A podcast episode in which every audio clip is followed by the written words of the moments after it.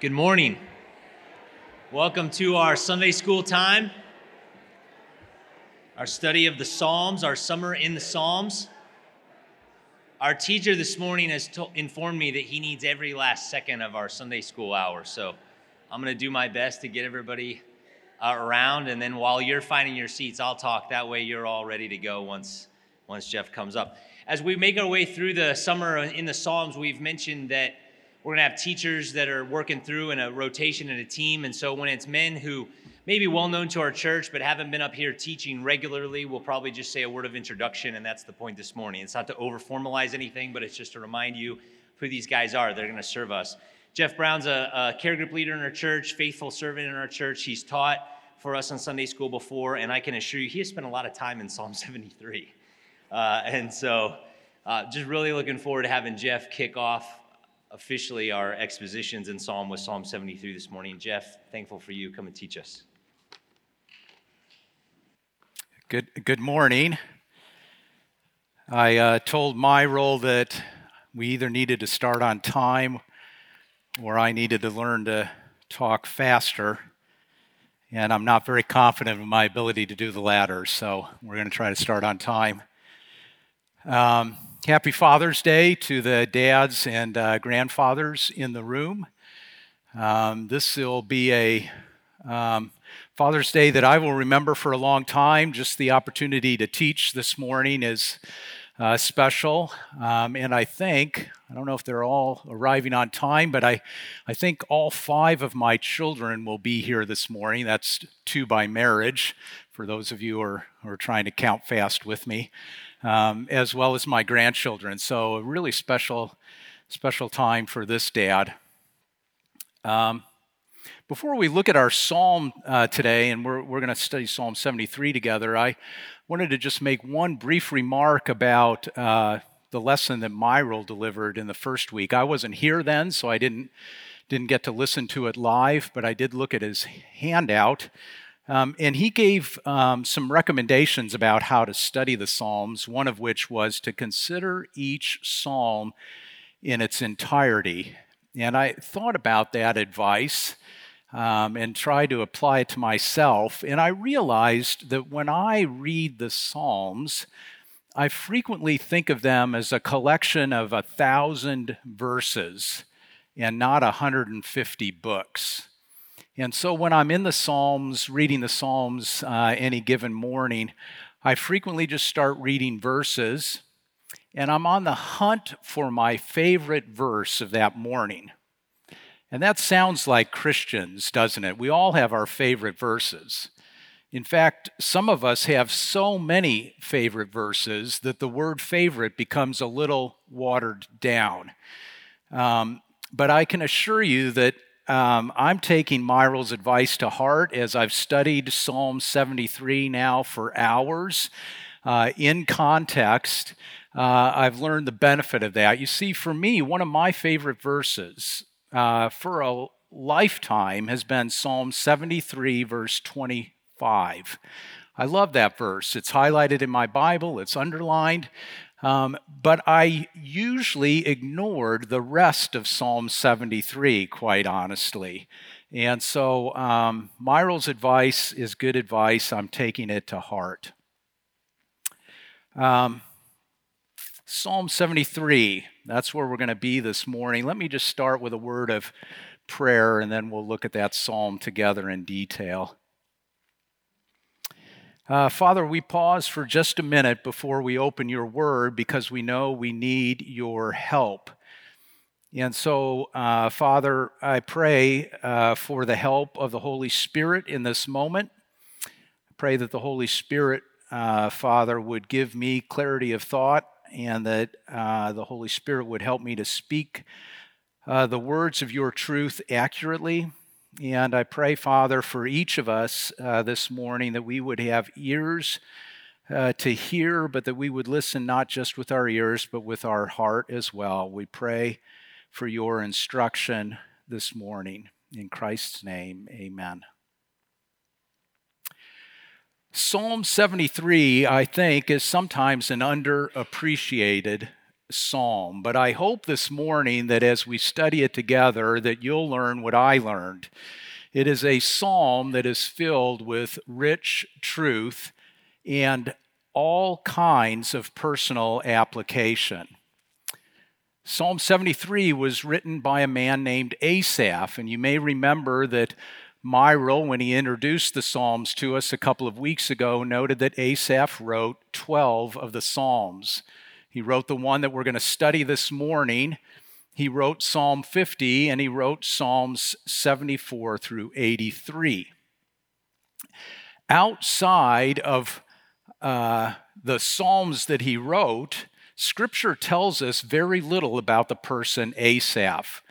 What little we know about Asaph, we find in the books of 1st and 2nd Chronicles. And I'm not going to have you turn to much scripture, in fact, not any scripture this morning other than Psalm 73 and uh, 1 Chronicles chapter 16. So if you can turn to 1 Chronicles chapter 16 first, I want to look at largely one verse. Um, we'll look at verse 4 and uh, maybe go into verse 5 a little bit.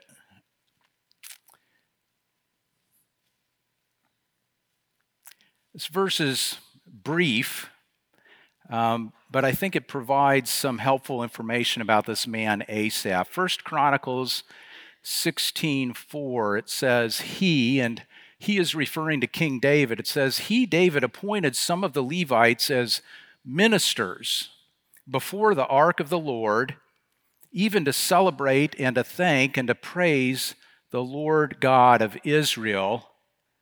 Asaph the chief. And so it's a brief verse, but it gives us uh, some important facts uh, about Asaph that help us understand this man and give us context as we study Psalm 73 together. So, right off the bat, we learn that Asaph was a contemporary of David. He was a Levite priest. And he was appointed by David as a minister. And we understand elsewhere in First Chronicles that Asaph was really a minister of music or worship for his Israelite community. So, right there, contemporary of David, Levi priest, minister of music, we can understand how perhaps writing Psalms came naturally for Asaph, and he wrote 12 of them. But most importantly, Asaph had a mission statement as a minister of worship.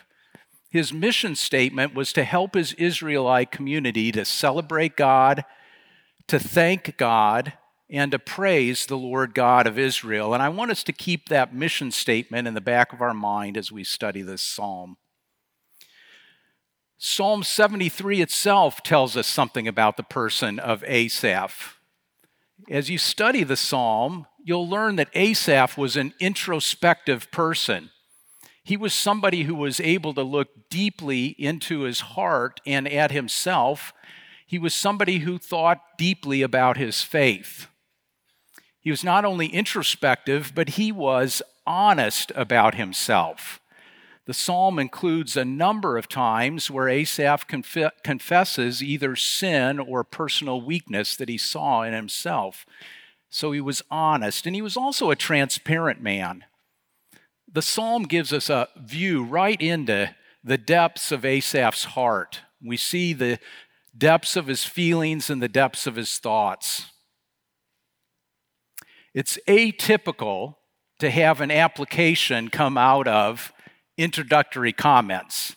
But I'm going to interject an application right now. You see, the combination of being introspective, thinking deeply about yourself, and being honest in that introspection is not a character trait that is common to most men. It's not common to me. I'm guessing it's not common to you. But it was true of Asaph. And so, as you think about Asaph, I want you to think about that character trait that he had. I think it's a good character trait for us to emulate. Psalm 73, just a quick overview. Psalm 73 is about the goodness of God. But it's not principally about God's goodness, it's principally about the man Asaph and the perspective that he had about God's goodness. Psalm 73 gives us a picture of a crisis of faith that Asaph encountered. It tells us about a spiritual journey that Asaph went on. It was a spiritual journey where he asked questions about God's goodness. It was a spiritual journey where he doubted his faith. But by the end of the journey, we'll see that Asaph came to uh, view God's goodness in a higher way than when the journey began. He began to appreciate God's goodness more fully. The psalm is presented in three different scenes. They're like acts of a play. Um, I've found that studying the psalm and I believe teaching the psalm is easier for me if I don't take the whole psalm at one bite. And so I'm going to be very methodical in my approach today. We're going to look at one scene, then another, and then another. We're going to be very methodical. Um, I did have handouts. Hopefully, you all found a handout in the back. If not, you can feel free to go back and find one now. Um, right now, my mentors are looking at the handout and going, That is way too many bullet points, Jeff. But let me assure you, I only have three points this morning, and the rest is just additional help. Uh, this morning, my hope is that as we study Psalm 73 together, we will see three perspectives concerning the goodness of God. Three perspectives concerning the goodness of God an earthly perspective, a changing perspective, and an eternal perspective. So, really, only three points that you need to keep track of. With that introduction, let's start with scene one. Scene one is presented in verses 1 through 14. This is Asaph's earthly perspective of God's goodness. And as we read through that psalm together, we'll do that in a second. I want you to look for these elements as we read through it. These are key elements of scene one Asaph's statement of conviction, um, Asaph's crisis of faith and then two confessions one that he makes, one that's embedded in there and he perhaps doesn't make, uh, of sin, envy, and self pity. So look for these as we read verses 1 through 14 together, and I'll read those now. Psalm 73, a psalm of Asaph. Surely God is good to Israel, to those who are pure in heart. But as for me, my feet came close to stumbling, my steps had almost slipped. For I was envious of the arrogant as I saw the prosperity of the wicked. For there are no pains in their death, and their body is fat. They are not in trouble as other men, nor are they plagued like mankind. Therefore, pride is their necklace. The garment of violence covers them. Their eye bulges from fatness, their imaginations of their heart run riot. They mock and wickedly speak of oppression, they speak from on high. They have set their mouth against the heavens, and their tongue parades through the earth. Therefore, his people return to this place, and waters of abundance are drunk by them. They say, How does God know? And is there knowledge with the Most High? Behold, these are the wicked, and always at ease they have increased in wealth. Surely in vain I have kept my heart pure and washed my hands in innocence, for I have been stricken all day long and chastened every morning. Asaph begins the psalm with the word surely. Surely is an important word in Psalm 73. Asaph uses it three times. This is the first. When he uses the word surely, Asaph is intending to express something that he's certain about. He's certain about the assur- assertion that he makes following the word surely. And so in this case, we find Asaph expressing that surely God is good to Israel. Surely God is good to the pure in heart. This is not just a poetic beginning to his psalm. This is foundational to Asaph's faith. It's an anchor to his soul. He has a deep, deep conviction about this truth of God. In fact, it's what is behind Asaph's mission statement as he leads his congregation in the worship of God. That thought is behind his mission statement. Others in his community believed this too. Asaph was not alone. In the familiar words of Psalm 1, we read this it says, Blessed is the one who does not walk with the ungodly, nor stand with sinners, nor sit with scorners.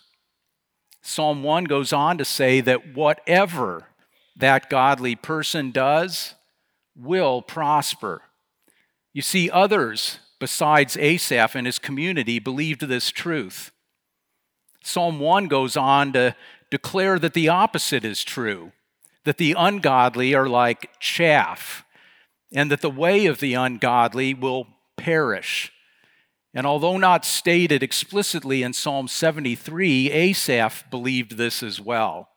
He believed that God was good to the pure in heart, but he didn't believe that God's blessing was on the wicked. This was a conviction that Asaph had and others in his community had because God had promised this, hadn't he? They believed it because they believed that it was a promise of God. In Deuteronomy 28, God had called his people to diligently obey the Lord your God. He had called them to be careful to do all his commandments. Do you know what that sounds like to me? That sounds like pure in heart. And God promised blessing to those who did obey. This is from Deuteronomy 28 again. It says, The Lord will make you abound in prosperity in the offspring of your body, in the offspring of your beast, and in the produce of your ground. The Lord will open for you his good storehouse, the heavens, to give you rain to your land in its season, and to bless the work of your hand. Conversely, in Deuteronomy 28, we find that God did not promise blessing to those who did not obey. In fact, he promised curses. God said that if you do not obey the Lord your God to observe all his commandments, the Lord will send upon you curses, confusion, and rebuke in all you undertake to do until you are destroyed and until you perish quickly on account of your evil deeds. So, this was a conviction of Asaph's. It was a conviction of those around him. They believed it because they believed that God promised it. And if we're honest, we share that conviction too, don't we? We believe in our heart that the wicked should suffer the consequences of their evil deeds and that blessing should arise from faithful obedience to God's word. We believe that too. Let's read on. Asaph says in verse 2, he says, But as for me, my feet came close to stumbling, my steps had almost slipped. Asaph was in a spiritual crisis. He hadn't fallen away from his faith, but his faith in this moment was in great peril. And that's what he's telling us. As we progress through the psalm, we'll understand better why his faith was in great peril.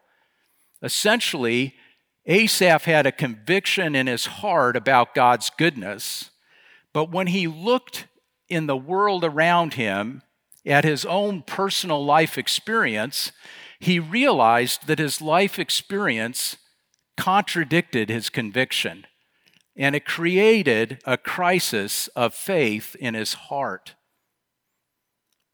There were two consequences to his spiritual crisis. The first was envy. We see that in verse 3. And the second was self pity. We'll get there in a minute in verse 13. But let's look at envy first. Asaph says, For I was envious of the arrogant as I saw the prosperity of the wicked. And as we think about Asaph's envy, I want us to look at three small, seemingly inconsequential words in verse 3. As I saw. Those are important words. You see, those represent Asaph's earthly perspective. In this moment, Asaph's vision was entirely horizontal, it was at the world and the prosperity of the wicked. He had lost his vertical perspective in this moment. Asaph had begun to think with his eyes and not with his head, and his thinking and his faith were being influenced by what he saw. Asaph said that he was envious. Just want to do a quick reminder of what envy is. Envy is discontentment.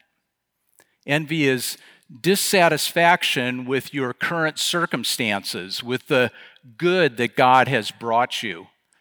It is a wanting of the good that God has given to others. Envy always, always includes an element of doubting God. For it's God who providentially gave you the circumstances that you're in the midst of. And when you're dissatisfied with those and you want the circumstances of someone else, you're doubting in that moment God's providence. It's not clear who Asaph had in his vision. We don't know which people specifically he was thinking of or looking at, but we do know that he did not admire their character. In fact, he held them in great disdain. Beginning with verse 6, look at the way that Asaph describes the people who were in his vision. He said that they were prideful, violent. Verse 7, self indulgent and lustful. Verse 8, he describes them as ruthless and oppressive to others. Verses 9 and 11, he thinks of them as haughty and arrogant toward God. I skipped over verse 10, not intentionally. It's a little bit of a difficult verse to understand, and I'm going to read it. Verse 10 says, Therefore his people return to this place, and waters of abundance are drunk by them. Most commentators believe that verse 10 refers to the crowd that had begun to follow the prosperous in the world. And this seems like a likely interpretation to me. We know that in this world, evil and prosperity draw a crowd.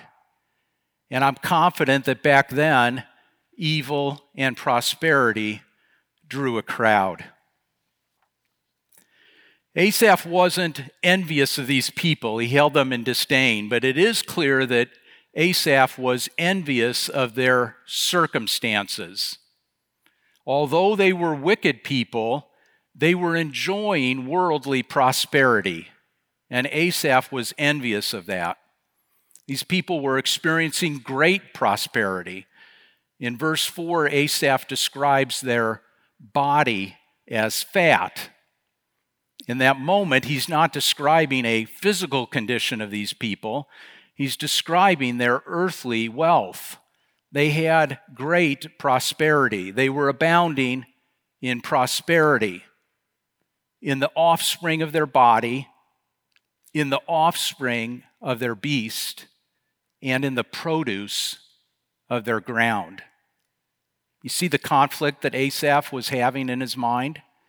Those were promises God gave to the faithful, not to the wicked. Not only were they prosperous, but they also never, never seemed to suffer. They didn't encounter trouble. They weren't plagued like the rest of mankind. They didn't seem to suffer uh, adversity. In fact, Asaph, perhaps with a bit of hyperbole, says that they didn't even seem to experience pain and death. That's the life of ease that the wicked were leaving, leading. And so he concludes his thoughts as he looks at these people, at these people in verse 12, and it's an apt summary of what Asaph observed when he looked at the world around him. He observed wicked people who were living a life of ease, who were prospering, and who were increasing in their prosperity, and it troubled his heart. Asaph was not only experiencing envy, but he was mired in self pity as well. We see that beginning in verse 13. Verse 13, now for the second time in the psalm, begins with the word surely. And it's amazing how Asaph's perspective has changed from verse 1 now to verse 13, where once he confessed a conviction about God's goodness, now his certainty has been turned on its head, hasn't it? Now he was becoming convinced that his pursuit of a pure heart was vanity. For although he pursued godly attitudes, although he pursued godly deeds, all that he knew in his life experience was being stricken and chastened every day and every morning. Being careful to obey God's commands is hard work, isn't it?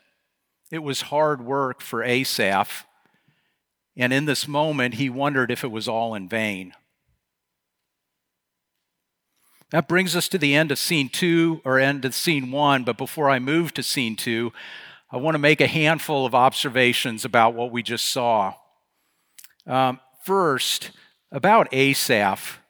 Um, before we judge him too quickly, Scripture is not clear how he was chastened or how he was being stricken. We don't know uh, the degree to which he suffered. It could have been intense suffering. And so our response to Asaph should be a response of patience. We don't want to be like Job's friends as we think about Asaph. Also, Asaph was asking questions that are common to man. Asaph was asking if God is good, if God is faithful, then why do the wicked prosper and why do the godly suffer? He's not the first man to ask that question, and he won't be the last man. Job asked that question, didn't he?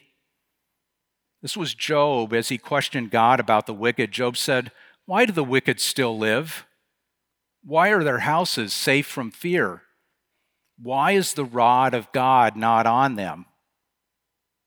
And of course, we know that Job questioned God about his own suffering. He asked God, he said, Will you never turn your gaze away from me? Have I sinned? What have I done to you, O watcher of men? Why have you set me as your target? So Asaph asked these questions, Job asked these questions. You and I frequently ask these same questions, don't we? Having said that, we must also recognize that at this point, Asaph's perspective was Im, imbalanced. It was out of balance. He had a focus on and an envy of the worldly people around him. His vision had turned inward with a focus on self pity about his own, cons- his own circumstances. And his perspective lacked a Godward perspective at this point. Last thought about scene one, and this point is key. This imbalanced perspective that Asaph had was causing him to think of God's goodness in what I describe as a transactional way. He thought of God's goodness in a transactional way. What do I mean by that? I think this is how Asaph, in the moment, was thinking about God's goodness. If I obey, God gives me prosperity. If I follow God's statutes, God gives me good health. You see, Asaph was asking, What did I get in return for my obedience? His imbalance had also caused Asaph to redefine God's goodness more narrowly than he should have. See, Asaph looked at the circumstances of others and saw it as good, but he looked at his own circumstances in the moment and saw it as not good. So he had redefined God's goodness. Let's move on to scene two. Scene two is brief, it's only two and a half verses. It's transitional. It's at this moment that Asaph's perspective changes. And it's critical as well. Two and a half verses are packed with lots for us to understand and apply. As we read those verses together, the key elements include Asaph's concern for his fellow brothers and his seeking after God. So you can see those as we read that. I'll read those verses now. This starts in verse 15 and continues through verse 17a. Asaph says, If I had said, I will speak thus, behold, I would have betrayed the generation of your children. When I pondered to understand this, it was troublesome in my sight until I came into the sanctuary of God. In verse 15, we learn a new character trait of Asaph's. We learn that he was an honorable man. You see, Asaph was a spiritual leader of his community. He was vested with the mission of leading his people to celebrate God, to give thanks to God, and to praise God. And yet, as he stood before his people, trying to fulfill his mission statement, he was in the middle of a spiritual crisis. And in that moment, leading his people in thanksgiving of God, he was questioning himself whether God was in fact good. And he knew, and this is what he confesses in verse 15, that as a spiritual leader, he could not share that with his fellow brothers, lest he cause their feet to stumble and slip, lest he create spiritual doubt in their mind. And so he kept his struggle to himself. He was silent about it, but he continued to struggle. Scripture tells us that he continued to ponder and to try to understand God's promise of goodness. And he continued to be troubled by his contradictory life experience. Scripture doesn't tell us how long Asaph was troubled. We don't know if it was hours or days or weeks or months. We only know that it persisted for a period of time until that moment when he entered the sanctuary of God. And it was at that point that Asaph's perspective changed. It was at that point that his troubled heart knew peace again. It was at that point that his questions ceased, that his doubt was restored or removed, and that his conviction was restored. His crisis of faith was over. He entered the sanctuary of God and his crisis of faith ended. Scripture doesn't either, likewise, tell us much about his sanctuary experience. We don't know if Asaph was helped by a fellow brother who encouraged him and gave him wise counsel. We don't know if it was a time when Asaph looked into God's holy scriptures and found an answer we don't know if it was a time of prayer when he cried out to God for help. We don't know any of that. Scripture's not clear about it, but this much is clear. The sanctuary was the dwelling place of God. The sanctuary was where God met with his people the sanctuary was where God manifested his presence in the midst of his people. And so Asaph needed to change his perspective, and the sanctuary of God allowed him to do that. We need times in the sanctuary of God as well, don't we? In our humanness, we are easily influenced by what we see and by what we hear. And there are a multitude of influences in the world at work around us. The evening news, talk shows, the internet, social media, even friends and family members and coworkers. All of these are influences, and in subtle ways, at different times, these influences seek to stir up thoughts in our mind and feelings in our heart that are not helpful. These thoughts and feelings can't always be trusted. Many times they create doubt. There are many times when they cause our faith to stumble. But God is gracious. God understands this, and God's given us protections. Those protections that God gives us are collectively our sanctuary. He's given us our, His Word, He's given us access to Himself through prayer, He's given us our church community. He's given us, as we've learned recently in Ephesians, pastors and teachers. And you see, all of those represent the sanctuary of God to us.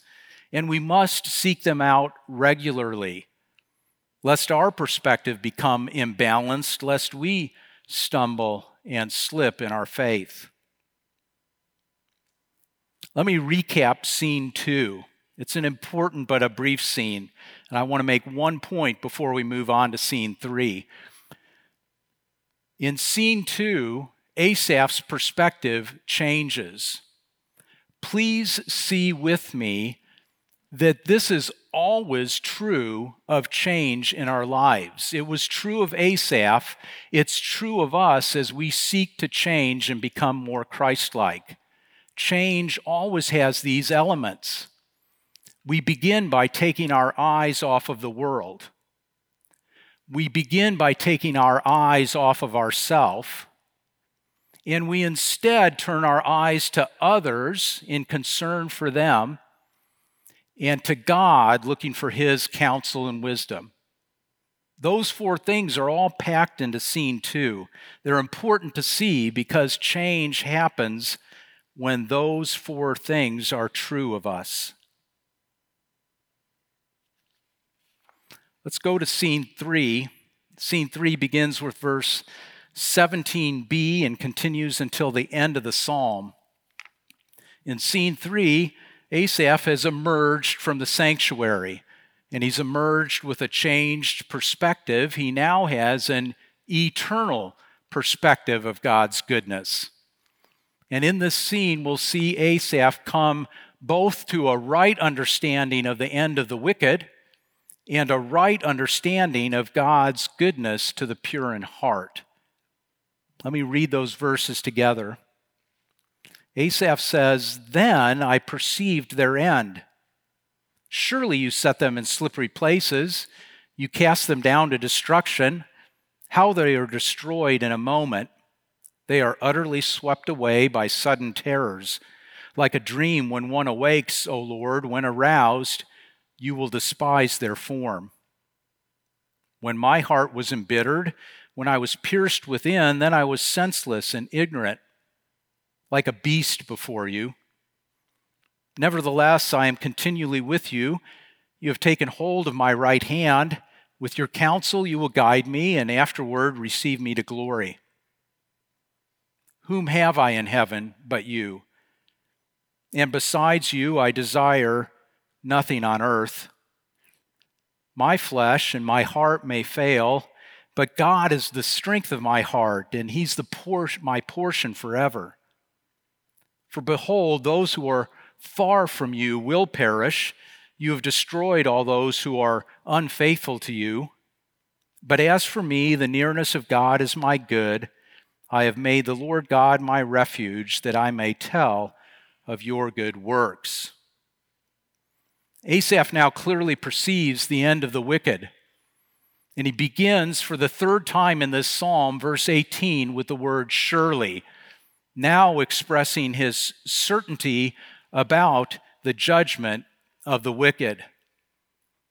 Asaph says about God, he says, Surely you set them in slippery places. You have cast the wicked down to destruction. Surely they are destroyed in a moment. Surely they are utterly swept away. Surely you will despise their form. Justice in this world is an elusive thing, isn't it? Generally, God governs the world under the principle of you shall reap what you sow. But it's a mistake to assume a one to one correlation where every evil act will immediately result in observable justice and consequence. That's a mistake. You see, in this world, wicked deeds are sometimes swiftly punished, sometimes they're punished after a long delay, but sometimes evil prevails. Sometimes the wicked are judged, but sometimes the wicked prosper. Earlier in this psalm, we saw the wicked mocking God. How does God know? They said. You see, in that moment, the wicked misunderstood God's forbearance for God's ignorance. It comes with great peril to assume that God is ignorant. There is great peril to assume that God is universally benevolent. There is great peril to the one who assumes that justice will not ultimately be served. The certainty of God's judgment is clear in Scripture. It's clear in both the Old Testament and the New Testament. As examples only, Psalm 9 says this in the Old Testament about God's judgment. It says, But the Lord abides forever. He has established his throne for judgment. And he will judge the world in righteousness. He will execute judgment for the peoples with equity. And in the New Testament, we read of God's judgment as well. This is from Revelation 20. It says, Then I saw a great white throne, and him who sat upon it, from whose presence earth and heaven fled away. No place was found for them, and they were judged, every one of them, according to their deeds. The Bible clearly teaches that all people will face a judgment day. God is a God of justice. God is a sovereign judge. He may not have settled his accounts yet, but there is a day of reckoning coming when God will settle all accounts. And in the case of the wicked, those who are unfaithful to God, those who defy his commands, their judgment is certain the outcome of their judgment is that they will be cast down to destruction. Being in God's presence can sometimes lift us higher. At other times, being in God's presence results in a pierced heart. Asaph experienced both, and we see his pierced heart beginning in verse 21, where Asaph confesses to God his foolish behavior. He was a worship leader, and yet he understood that his own offering of worship to God had been lacking. And so he confesses that behavior to God.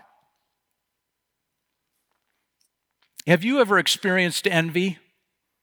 where you've looked at the circumstances of others and wished that you had those rather than your own?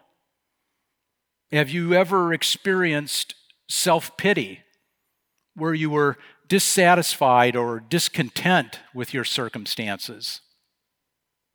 I know I have both been envious and pitied myself. In those moments, you and I are senseless we're ignorant. We have an imbalanced perspective. In those moments, you and I are acting not like image bearers, but like brute beasts before God. Asaph's sanctuary experience not only gave him a clear perspective of the wicked, but it also restored his faith in God's goodness toward the pure in heart. As we consider the final six verses of this psalm, I want to start at the end. Look at verse 28a with me. Asaph says this about God's goodness in verse 28a. He says, But as for me, the nearness of God is my good. You see, as we noted before, Asaph's earthly perspective was a transactional perspective of God's goodness. But now we see his eternal perspective is a relational perspective. Once he was asking God, What have you done for me? That was looking for earthly good from God. Now he's rejoicing in who God is to him. He's rejoicing in the person of God, and he sees that his ultimate good is his relationship with and his nearness to God. His perspective had changed. I want to make one other observation to drive home just how dramatic of a change Asaph had gone through. In verses 2 through 16 of the psalm, this is following his statement of conviction of faith about God's goodness, but before his sanctuary experience, in those 15 verses of the psalm, God is only mentioned once. And the one time God is mentioned in those 15 verses, it's on the lips of the wicked who mock him. Asaph never mentioned God. But in these final six verses of the psalm, God, or pronouns that refer to God, appear 13 times. That is a change in perspective.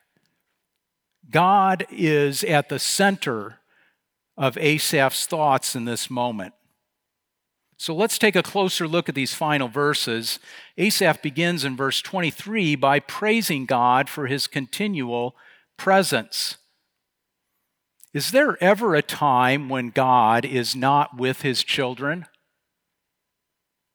God was continually with Asaph. He's continually with you and me. God is with us in the midst of prosperity. He's with us in the midst of poverty. God is with us in the midst of good health. He's with us when we're afflicted by disease. God is with us when we succeed, with us when we fail. He's with us in the midst of sorrow. He's in the, with us in the midst of rejoicing. In fact, I think it's interesting, but God is with us when our faith knows doubt. God is with us when our eyes know envy. God is with us when our heart knows self pity. God is always present with us, and that is our ultimate good. It's what Asaph began to understand. How is God with us? Asaph gives us three ways that God is present with us. I call it God's holding presence, God's guiding presence, and God's receiving presence. First, God's holding presence. Asaph says, You have taken hold of my right hand. You see, there was a time when God figuratively reached down and grabbed Asaph and chose him as his own. And so now Asaph's confession is that of the familiar hymn When I fear, my faith will fail, you will hold me fast. And then there's God's guiding principle. Asaph says, With your counsel you will guide me. And we know that to be true, right? God guides us throughout our walk of faith. He guided Asaph throughout his walk of faith. And importantly, God was guiding Asaph with his counsel in the midst of his doubting faith. And then finally, a look forward. Asaph praises God for his receiving presence. He says, And afterward, receive me to glory. This is in stark contrast to the end of the wicked, whom God casts down to destruction, but the faithful he receives into glory. Thinking of this future time when God would receive him into glory, Asaph asks this rhetorical question. He asks, Whom have I in heaven but you.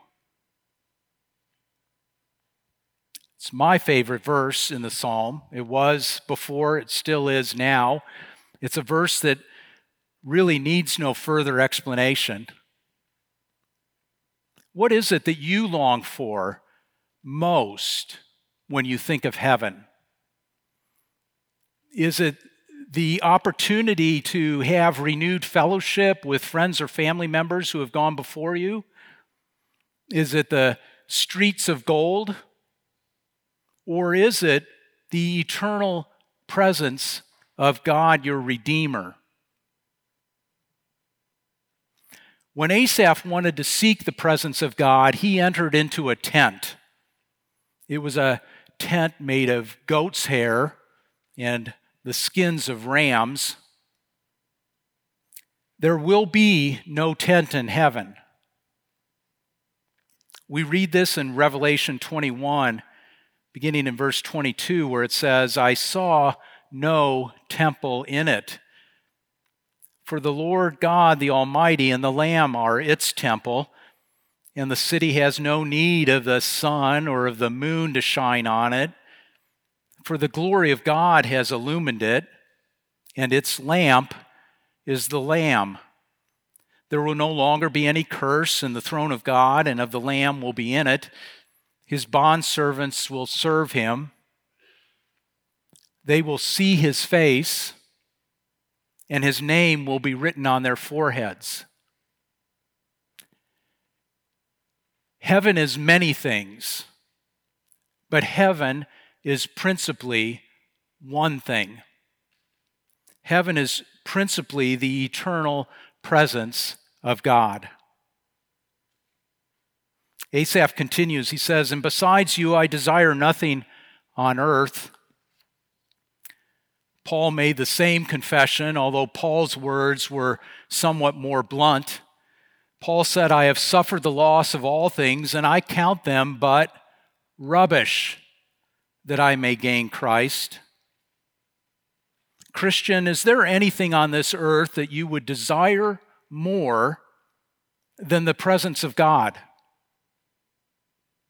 would you and I really desire earthly trinkets that are going to perish rather than the eternal presence of the Lamb?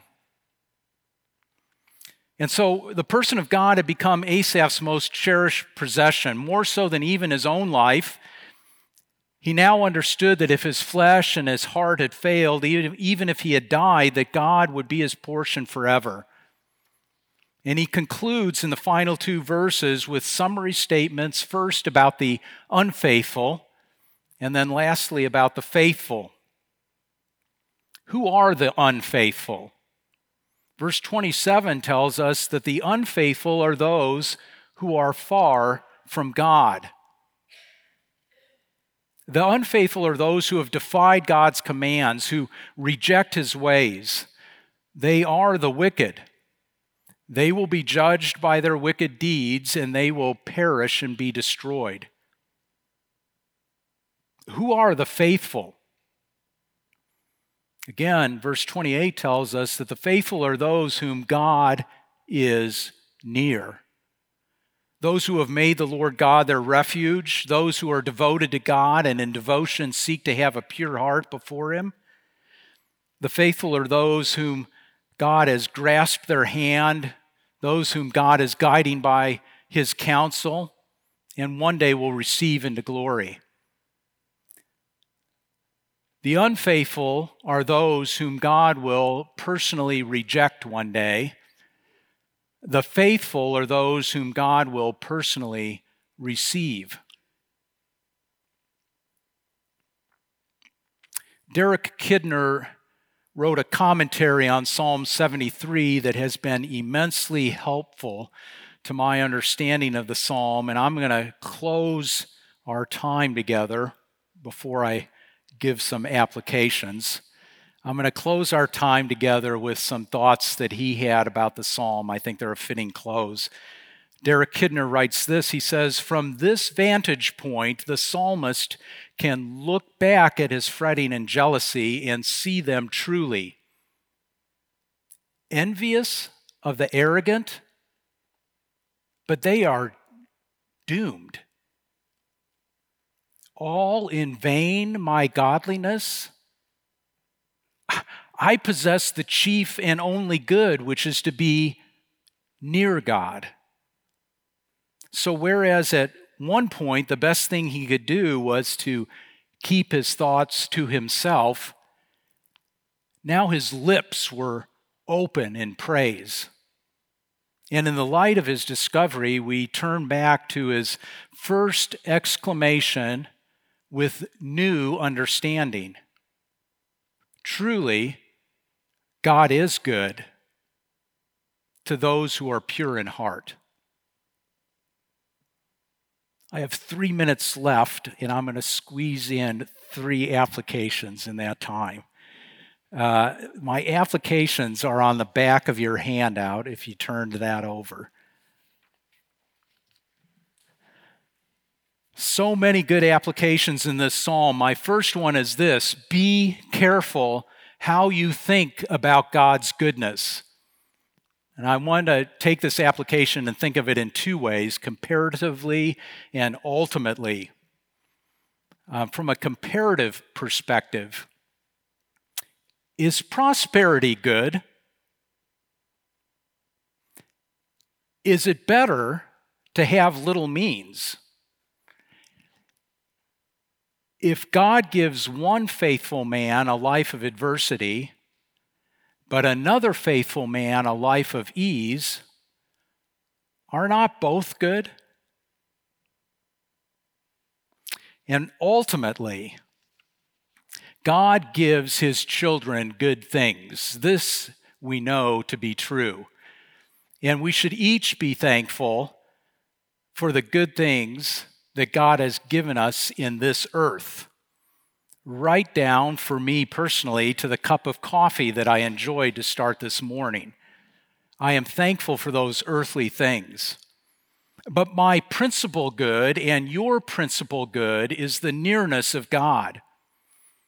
It is the nearness of the persons of the triune God who is present with us through all earthly circumstances and for all eternity that is our greatest good. Application two be careful of earthly allurements and your five senses. Be careful. We are spiritual beings. This is true.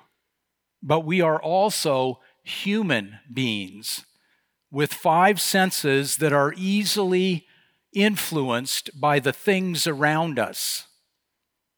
We need to learn from Asaph, who saw the things of the world and it distorted how he thought and felt about God's goodness. The same was true of Eve, who saw that the fruit was good and a delight to her eyes, and it distorted how she thought and felt about God's goodness. So be careful of your five senses. And last, be faithful to enter the sanctuary of God regularly. I speak from personal experience. It takes but a short season away from the sanctuary of God to have your perspective change in a way that you don't want it to change. God understands that he understands that we are easily influenced and that we live in a world of evil influences. And so he has gave, given us a sanctuary of protections for us. Those protections are designed to keep our thoughts and feelings aligned with His truth. We should be faithful to enter His sanctuary regularly. Let me close in prayer.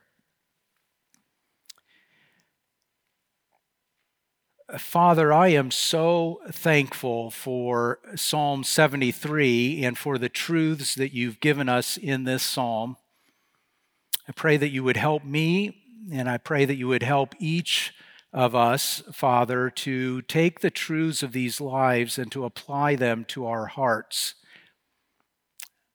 We thank you most of all, Father, that you are near to the faithful uh, that you guide us, that you hold us, and that you will one day receive us into glory. And we give you thanks for that promise. It's in Christ's name that we pray. Amen.